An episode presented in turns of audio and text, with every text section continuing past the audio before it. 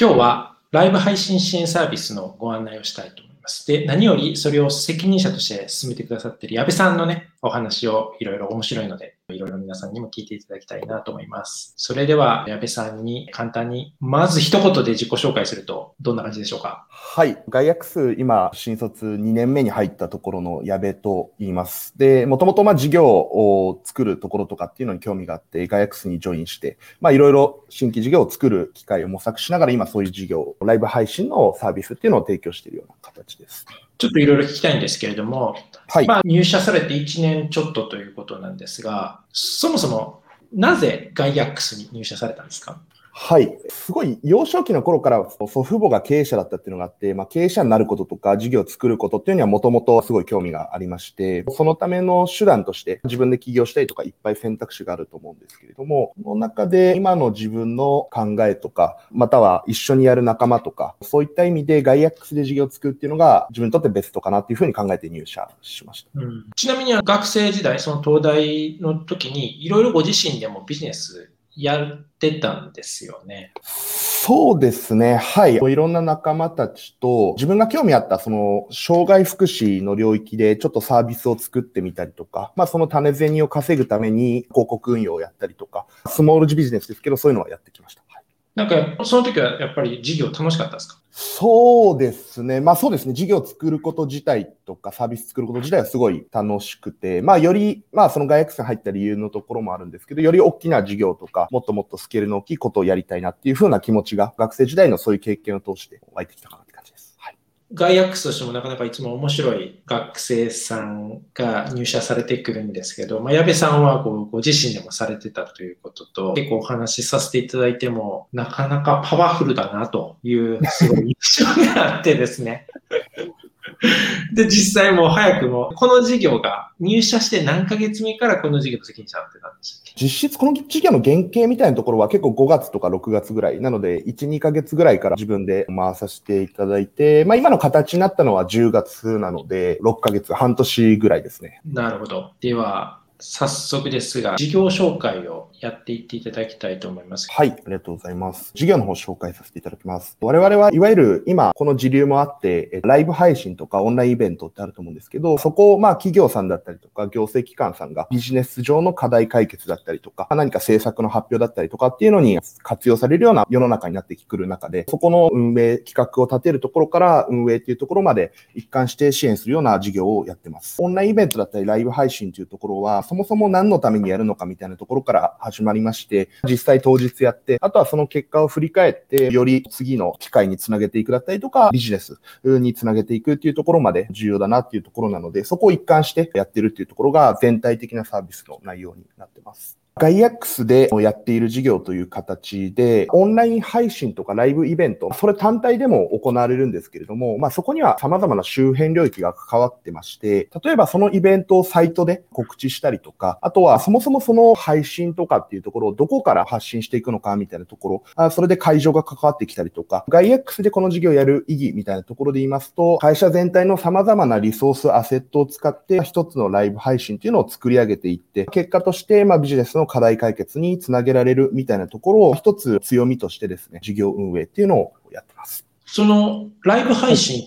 ってもいろいろあると思うんですけれども、はい。カテゴリーはじゃあもうビジネスに振ってるってことですよね。大きく言うとビジネスと行政ですね。あの、はい。国際的なカンファレンスだったりとかっていう、この二つに振ってる形です。じゃあ例えば大手ミュージシャンがライブしますみたいな、そのライブ配信はやらないですよね。そうですね。やらないですね。そこは強みとは違うところで、別の結構業種さんによっていろんな色があったりするので、うちはそこはあまりやらないですね。はい、そこをもうちょっと突っ込んで言うと、何がやって何がやらなくて、業界の中ではどうだみたいなことを言うとどうなんですか？基本的にですね、会社のカラー的にも、なんかこう、カチッとしたフォーマルなイベントっていうところにフォーカスしてまして、なんかこう、すごい大きく分けると、おっしゃっていただいたエンタメチックなものと真面目なものみたいな、すごいざっくりとした分かれ方の中で言うと、その真面目な部分にフォーカスしているという形で、まあ、その真面目っていうところは、まあもちろん製品の発表会だったりとか、講演会みたいなところ、みたいなところとか、まあ、もしくは場合によってはもう少し砕けた、ある新商品を、例えばテスト的にオンラインイベントで意見を聞きますよ、みたいなところだったりとか、まあ、そういうところはあるんですけど、まあ、おおむね企業さんだったりとか、行政機関さんっていうところのフォーマルなイベントをやるっていうのが結構うちの特徴です。なるほど。わかりました。はい。はい。ありがとうございます。次。で、今言ったことにもつながるんですけれども、うちの、まあ、しっかりとした運営体制でやってますよっていうのが一つの強みだったりしまして、結構業種さんってかなり色が全然違いまして、結構それこそ音楽系の配信業者さんとかだと、まあ、結構それぐらい砕けた感じのイメージなんですけれども、僕らはそこはしっかりとお客さんっていうところを支援してるっていうのが、ちょっと一つ特徴ではあるかなっていうころです。あとは具体的なサービスラインメニューみたいなところになってくるんですけれども、ここは動画撮影編集っていうところ、まあ、もちろんその映像を作っていくっていうところが、まあ、メインのサービス内容になっていたりするので、まあ、いわゆる動画にしろ配信にしろ、どういう展開にしていくのかだったりとか、どういう絵の作り方をしていくのか、まあ、それがどう効果的なのかっていうのをお客様と一緒に作っていくっていうところ、当日は絵作りっていうところをしていきながらっていうところをメインでやってて、永田町の本社にあるスタジオって書かせてもらって私が今いるところもそうなんですけれども、というところでの配信をま中心としながら映像を作るっていうのがメインのサービスになって。あとは、まあ、細かいんですけれども、よりクリエイティブなものというか、どちらかというと映像制作とかに近いところっていうところも、オンラインイベントの一つの、例えばオープニングだったりとか、プロモーションムービーだったりとかっていうところも作っていって、まあ、よりイベントを工夫していく、クリエイティブなものにしていくみたいなところの領域にしていたりですとか、あとは特にライブ性みたいなところ、双方向でライブ配信をするためにいろんなツールを組み合わせたりとか、まあもちろん企画っていう意味で双方向にやっていきましょうみたいなご提案をしたりとかも含めて、まあそのライブ配信はただ映像を送るだけっていうところから、より参加者とのインタラクティブなやり取りを通じて、まあなんかこう、より面白いものにしたりとか、より効果的なものにしたりとかっていうところのご提案まで含めて、ちょっとやらせてもらったりとか、こんなことをしています。あとは、ちらっと先ほどお話の中に出させてもらったんですけれども、長田町のガイアックスの本社ビルの中に撮影配信ができるスタジオっていうのを作ってまして、ここに機材があったりとか、ちょっとしたセット、この後ろにあるようなちょっとした家具だったりとかを置いてですね、結構東京のど真ん中にある長田町のスタジオっていうところで、結構僕らは特に業績機関とか、あとは大手の会社さん相手にしているので、来やすい場所に、まあこういう配信場所を持っていて、まあウェビナーだったりとか、いろんな動画撮影だったりとかっていうのに気軽に来てもらって、撮ってもらうっていうところを、こう一つ特徴、強みとしてやってますあとは、まあ、先ほどちらっと触れましたけれども、まあ、あの、当然イベントをやるには、そこに人に来てもらわなきゃいけなかったりするので、そういうところでランディングページを作ってきます。これはもともとガイアックスがずっとやっていたサービスというか、お客様に向けて、まあ、サイトを作ったりとか運用するみたいなところ、ここはいろいろ社内でご協力してもらいながら進めていったりとしております。あとは、そうですね。まあ、先ほどのところにちょっと重なるんですけれども、全体的なクリエイティブどうしますかみたいなところも我々のご提案の範囲に含めながら、結構オンラインイベントって結構そのブランディングだったりとか、会社の全体的な告知に使われるようなケースだったりとかもあったりするので、結構いわゆる自分たちでお手製でやるっていうやり方も、もちろん会社さんによっては選ばれたりするんですけれども、一つちゃんと会社というものを発信していく、オフィシャルに発信していくっていう意味で、しっかりクオリティっていう面でも上げていきましょうみたいなご提案をする際には、こういう全体のトンマナだったりとか、映像の作りみたいなところもちょっとご紹介したりとかしていますあとは、じゃあ実際にどういうものをやるのみたいなところで言いますと、ちょっといくつか事例、出せる事例に限定してなんですけれども、会社さんのサービスの全体的な紹介と会社自身の PR みたいなところを目的にやったようなイベントで、これまあオンラインで開催っていうところなので、当然当日のオンラインの配信っていうところもやりながら、そもそもどういうイベントの設計にしたりとか、ここに出てるようなどういう有名人を呼んだらいいのかみたいなところから結構ゼロから作りに行ったような形で、サイトだったりとか、あとはここに何人呼びましょうみたいな集客だったりとかっていうところもまるっとやらせてもらったりしてます。とは、かなり近いものなんですけれども、どちらかというとクリエイティブな、よりおしゃれなイベントにしたいっていうところだったりするので、長田町グリッドの地下1階だったりとか、まあ、そういうカジュアルな雰囲気で映像を送っていきましょうっていうところだったりとか、こういうなんかビジュアルでカラフルな映像を作っていきましょうみたいなところも一緒にイベントを作っていって当日運営して、サイトも同様に作ってっていうところをご支援したりとしています。これもまあかなり近いような形です。永田町グリッドの地下1階でやったようなイベントになっております。はい。っていうところがざっと事業紹介っていうところです。はい、その得意不得意で言うと、単なる撮影よりかは、お客さんがいる撮影の方が、まあ得意なんですよね。お客さんがいるというと、聴者というか、参加者？あと、そうですね。生配信みたいなところ、視聴者が同時にいるようなところが得意ですね。はい。まあ多分立場的にも何言われても何でもできますっていうのが立場だと思うんですけど、まあとはいえ、何が得意で何がめちゃくちゃ得意ではないという観点で切っていくと、はい。あとはじゃあそのお客さんがいない、例えばテレビ CM みたいなの作ってよって言われるのもちょっとメインフォーカスポイントではないわけですよね。そうですね。そこはメインには知ってない。まあ、そのライブ配信の一部で使う PV みたいのは作ったりとか、まあ、あくまでサブ的なうちではそういう位置づけですね。はい、ちなみにその登壇者の方のメールアドレスに直接連絡して、当日の日程調整の確認とか、配信、まあ、あの、リモートの時の、いや、こういうカメラで、ちょっと事前にチェックさせてもらいますみたいなのはやる、やらない。やりますね。はい。それはフォーカスポイント。それとも、まあ、やれって言われたら喜んでさせていただきますけど、みたいな。結構フォーカスポイントで、そこをしっかりやることが当日の成功につながったりするので、結構我々からどんどんそこらやりとり巻き取ってやっていくっていうのは一つ、なんかありありますね。サービスとして。はい。えちなみに、このイベントの、じゃあなんか登壇者、この人で調整するんだけど、みたいな。いや、この人よりこの人の方がいいですよ、とか、いや、僕らの方でつてがあるんで、登壇者引っ張ってきましょうか、まではする。そこまではしない。場合によってはします。先ほどお見せした青の社長とか夏の社長がいたときは、まあそもそも誰を呼ぶかっていうところからお声掛けみたいなところまでやったりしますね。はい。なるほど。じゃあ、例えば、500人ぐらい呼ぶビジネスカンファレンスで、はい発注者側はどれぐらいの体制でそれ実現できそうな感じなんですかほぼほぼ、なのでさっきのな話の流れ的にも結構僕ら全部どんどんやりに行くんで、結構向こうの担当者一人とかでそれぐらいのカンファレンスを回せるぐらいには結構うちもいろんな決まった業務フローとかご提供してるんでっていう感じなんで結構おおむね一人か二人ぐらいが多いです。じゃあ、このライブ配信支援サービスって言ったら、なんかカメラとか機材が一番こだわってんのかなと思わせきや、実際は登壇者へのスケジュール確認のメールのテンプレートの整い度合いとか、あの、その事後のアンケートの取り方とか、それの集計の方が整ったりするみたいな感じなんですか？実際おっしゃる通りで、結構その担当者の方からするともう気軽にやってほしいなっていうところがあって、カンファレンスとかオンラインなんで、まあ行ってコストを抑えて何回もやりましょうみたいなご提案を結構するんで、逆に言うとそこの向こうの担当者の負担を減らして、僕らでできる部分を増やしてっていうような形でサービス提供してます。要はその、まあ、ライブ配信そんな感じでいろいろまるっとサポートしますよっていうことなんですけど、まあ、ちなみに企業サイドで言って、ライブ配信をどう活用していくべきだっていうような話をちょっと進めさせてもらったらと思うんですけど、はい。お客さんから言われる仕事でもあるので、お客さんがこういうふうに使いたいっていうのは否定はしないとは思うんですけど、矢部さん的には本当はこう使った方がいいのになとか、いやいや、今別にうちこんな仕事しないけど、本来あの会社がこういう形でライブ配信使うべきだとか、まあ、そういう感じで言うとどんなことを日頃思ってらっしゃるんですか？そうですですね。まあビジネス利用っていうとこフォーカスしてお話しすると、結構オンラインなので、有名な人とか、普段はブッキングできないような海外の CEO とかがまあ気軽に参加してくれるっていう特性があって、そういうところと、まあオンラインイベントっていう特性も相まって、結構その、なんていうでしょう、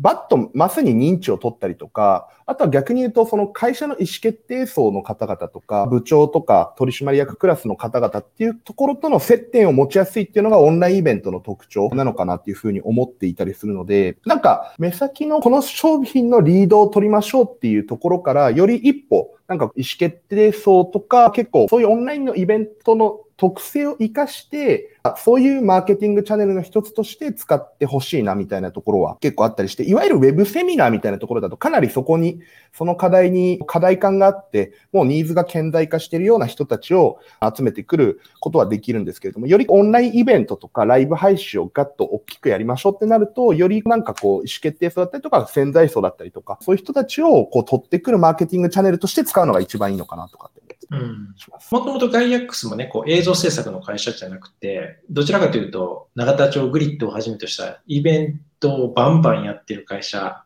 上がりでもあるので、なんとなくそのイベントだとかカンファレンスの価値っていうのはわかりますと。ただ、その確かにオンライン化、まあ、もっと言えばこのコロナで Zoom 化した社会で、やっぱり引っ張りやすくなってるっていうのは、いろんな登壇者の方に参加してもらいやすくなってるってのはあるんですか？間違いなくあると思いますね。海外に住んでる方とか、地方の方とかも気軽に参加できたりとか、結構今今、我々いろんな著名人の方をお声掛けすると、もうオンラインだけ、オンラインなら気軽に出るけど、ちょっと現地に行くのはみたいなところあったりするんで、そこは一つ価値かなとは思いますね。ちなみにそのライブ、まあイベント全体がライブだとして、ライブで出てくれるパターンと、5分動画だったらそのイベントに作って送るよみたいなパターンもあると思うんですが、そこら辺はどう考えてらっしゃるんですか？正直ライブと事前に撮ったところって結構役割が違うと思ってまして、やはりライブで入ってもらうのと、録画を流すのだと、見てる側からするとやっぱ全然違って、まあ質問とかコメントの数もやっぱ全然違うので、できれば生で出てほしいなっていうところはありつつ、ちょっと話それるんですけど、まあ結構アメリカとかだともうかなりオンラインカンファレンスとかなり数が出てて、もう結構その、いや、勝ちパターンとして、収録でしっかり作り込んだ映像と、ちょっと短いライブでコメントとかインタラクティブにセッションするみたいなところを組み合わせたコンテンツが多かったりするんで、結構そこは使い分けだとは思いますね。なるほど。全体がライブイベントなんだけど、中に結構作り込んだものがポンポン入ってるっていう。はい、はい、そうですね。はい。お客様ニーズも結構そういうのをやりたいっていうお引き合いも増えてきて、なんかその辺はいい傾向というか、そういう傾向なのかなといういや、僕も一回、テイラー・スウィフトのライブに行ったんですけど、昔。はいはいはい。数年、2、3年前ぐらい。はい。いや、まあ、基本、ライブで歌って演奏してるんですけど、この、周りの動画の作り込みが、あたかも PV っぽい、音楽 PV っぽくてですね、ミュージックビデオっぽくてですね。はいはいはいはい。作り込みとこのライブの合算感すげえなと思ったんですけど、あミュージックもそうなってきてるってことですね。そうですね。おっしゃる通りです。はい、ちなみにそのイベントはライブの方がいいとは思うんですけれども、いやいやもうイベント最初からアーカイブでいいんじゃないのみたいな、アーカイブを YouTube に上げときゃいいんじゃないのっていうことに関してはどう考えてます？まあそこもやっぱ役割だとは思ってまして、ウェブセミナーみたいなところとか、何か情報を伝えるっていう意味では、そういうご提案むしろ僕らからすることもあるんですけれども、一方で皆さんが一堂に会することが重要だったりするようなシチュエーションって結構あったりしまして、結構我々ちょっとさっきの文脈とはまた違うんですけど、結構社内の活性化のイベントだったりとか、社内のまたこうブランディング変えていきましょう、そのキックオフしていきましょう。なので大々的にオンライン配信やりましょうみたいなご支援とかをやったりする中だと、やっぱりみんなが時間をそこに割いて集まって、まあコメントとか、そういうところで時間を共有するっていうのが大事だったりするので、ちょっとそこは役割と内容によって使い分けかなっていうふうに、まあ実際お客さんにもそういうふうな話をしたりします。ちなみにその、ライブ配信で作ったコンテンツっていうのは、後で参加者にのみ見せるだとか、お金払ってくれた人に見せるだとか、もしくはいやもうしばらく経ってから無料でオープンにするとか、場合によれば直後から無料でアーカイブで閲覧できますとか、そこら辺もいろいろあると思うんですが、そこら辺はどう考えてるんですか？一番はやっぱり情報資産として積極的に活用するっていう全体感はそういうふうに考えていて、結構特に海外とかだと、やっぱりリードの刈り取りっていうとなんか生々しいですけれども、やっぱそのコンテンツを使ってお客様候補とか採用候補を集めるっていう意味で言うと、もうアーカイブの活用っていうところもそのリード獲得の一つのチャンネル。なので当日だけではなくて、もうすぐにアーカイブを公開して、そこをサイトにアップして、会員登録してもらってそれを見せるとか、なんかそういう形でどんどん目的に合わせて活用していくっていうのがいいのかな。まあまちょっとオープンのイベント、クローズのイベントでそれぞれ目的に応じて違ったりするので、必ずしも一概にすぐ YouTube に全部上げましょうみたいな話にはならないんですけれども、いずれにせよ目的に応じて、そのアーカイブの活用っていうのはまたその当日やるっていう話と別軸でいろいろ戦略的にやる方がまあベターかなとかって思っていたりします。なるほど。わかりました。じゃあちょっと最後に今後の戦略、これは事業部としての戦略もあるんでしょうけど、まあまあそれを一通り聞いた後ですね、矢部さんの個人としての今後の戦略 というか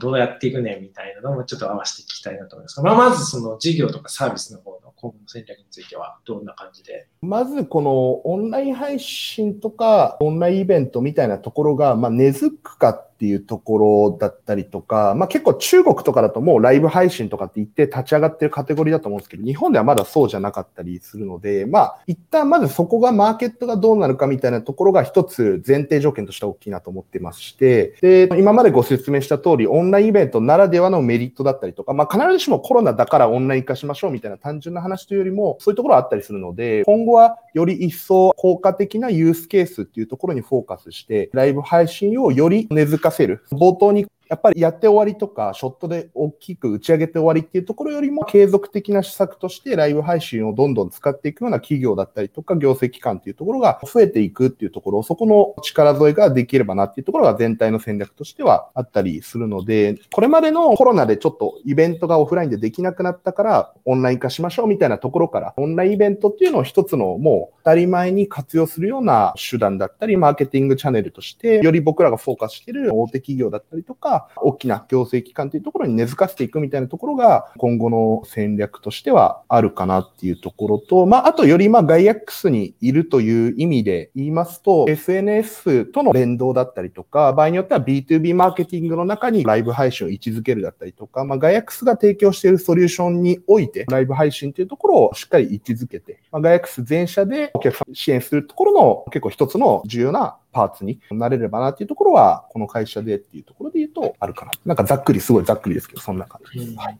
例えば、すごい具体的なイメージ、すごい局所的でもいいんですが、こんな未来いいよな、みたいな聞きたいんですが、例えば、僕的には YouTube、そのビジネスシーンにおける YouTube、まあ今までなんかゲーム配信実況してますみたいなとか、なんか子供のおもちゃ買ってきて開封の儀やりますとかだったのが、はい、僕も家を建築するのに、まあ昔そういう調べ物があったら本2、30冊バッと買ってパラパラ読むっていう、あとウェブもちろん使いますけど本も買うっていうのがメインだったんですけど、今回、まあ、今回とかこのご時世だと YouTube が主力の情報収集源になってて、はい、はい。真面目な情報源で。あの、そういう意味ではビジネスシーンにおける YouTube っていうのにすごい可能性は感じてるんですけど、全事業部、全社員が1日1本 YouTube 上げてもいいんじゃねえかぐらい思ってますと。で、はい、てのノウハウって、ごめん、ちょっとテキスト化しないんだけど YouTube でアップしててさ、みたいなのが理想形かなと思うんですが、矢部さんにおけるライブ配信の有効活用という意味で、こんな未来になるといいなみたいな、顧客目線でもいいし、購買のジャーニー的なものでもいいですし。はい、はい、はい。そうですね。すごいざっくりチームメンバーにもたまに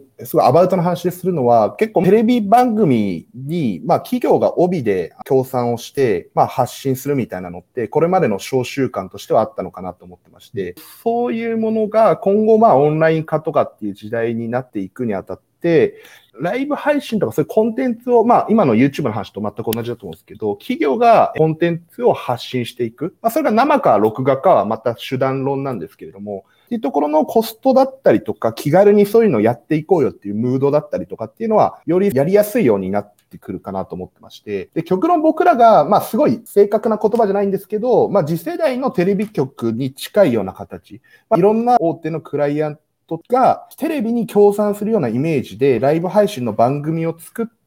どんどん発信していく。で、僕らはそこに対して、もちろんその台本を作るみたいなところから、まあその機材からっていうところの必要なファンクションっていうのを揃えていたりするんで、僕のすごい理想のイメージで言うと、それこそ永田町のスタジオに、まあ毎週月火水木金と、テレビの生番組じゃないですけれども、いろんな人たちが来て、それぞれの番組を発信していく。で、そのためのスタジオとか、機能提供として僕らがあるみたいなところが、一個理想的な未来かなっていう、なんかそんな感じですね。なるほど。そのテレビ局になっていくっていうのはなんかこうしっくりきますね。僕も自動録画でテレ東の番組あの、はいはいはい。ガイアの夜明と、はいはいはい。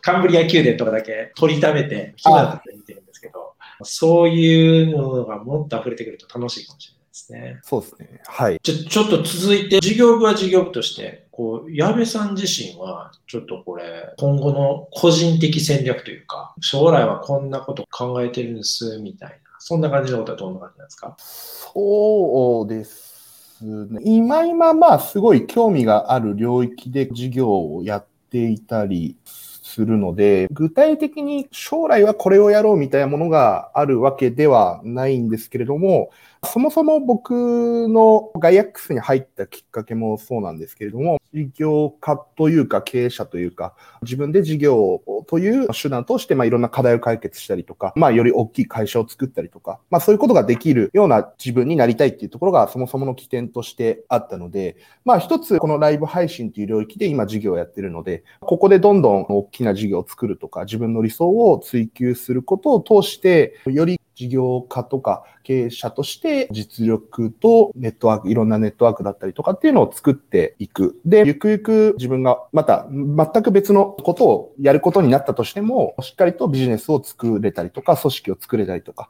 もうそういう人材にいかに早く到達したいなと思ってたりするので、まあ事業の成長に合わせて自分もちゃんとどんどん成長させなきゃいけないなって思うシチュエーションがやっぱ多いので、まあそんな感じですかね。なんかこう、このままうまくいい感じで伸ばしていくっていう感じです。はい。今僕このライブ配信事業を見ていて、まあ、スタートしてわずかな期間ではあるものの、もともとこうガイアックスの周り、まあもちろん矢部さんも個人的にそうだったのかもしれませんけど、すごくオンライン慣れしてるし、動画慣れしてるし、イベント慣れしてるし、しかもこのチームって正直岩部さん、今何歳でしたっけ ?24 ですね。24で事業部長されてるわけなんですが、周りが固めてるのが特に初期だと木村さんみたいなベテランだったり、東堂さんみたいなベテラン人もこうガツッといて、まあ、プロフェッショナルが生きるところと、この勢いがすごく上手にミックスしてるなと思うんですが、ちょっとその中で改めて、今、矢部さんがおっしゃってた、いろいろ自分自身もより成長してってことなんですが、ガイアックスに絡んでからの成長度合いってどうですか？なんかどこら辺は、まあ、自分自身に言うのもあれだと思うんですが、正直僕も矢部さんとそんなコミュニケーションしたことないので、よく言えないですが、矢部さんの隣にずっといた人が話すとしたらどんなこと言いそうですか？ああそうですね。おっしゃっていただいたのがすごいポイントだと思ってまして、いろんな立場の人とか、いろんな考え方の人がガイアッ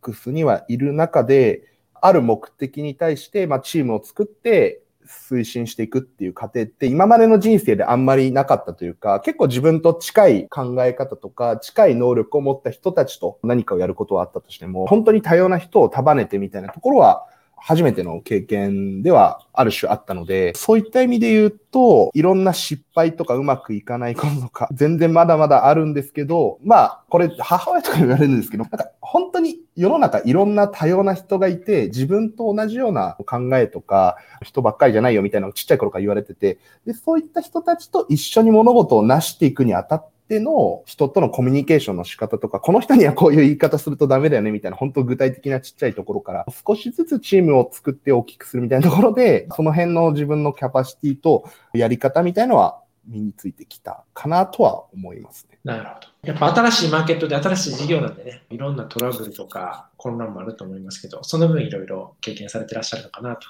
いう気はしました。はい。では、今日はライブ配信支援サービスを推進してくださっている矢部さんに来ていただいていろいろお話をお伺いしました。はい、また、このノーカットではいろんな社員さんの紹介とか事業の紹介とかいろんな話をしていきたいと思います。今日は矢部さん本当にありがとうございました。ありがとうございました。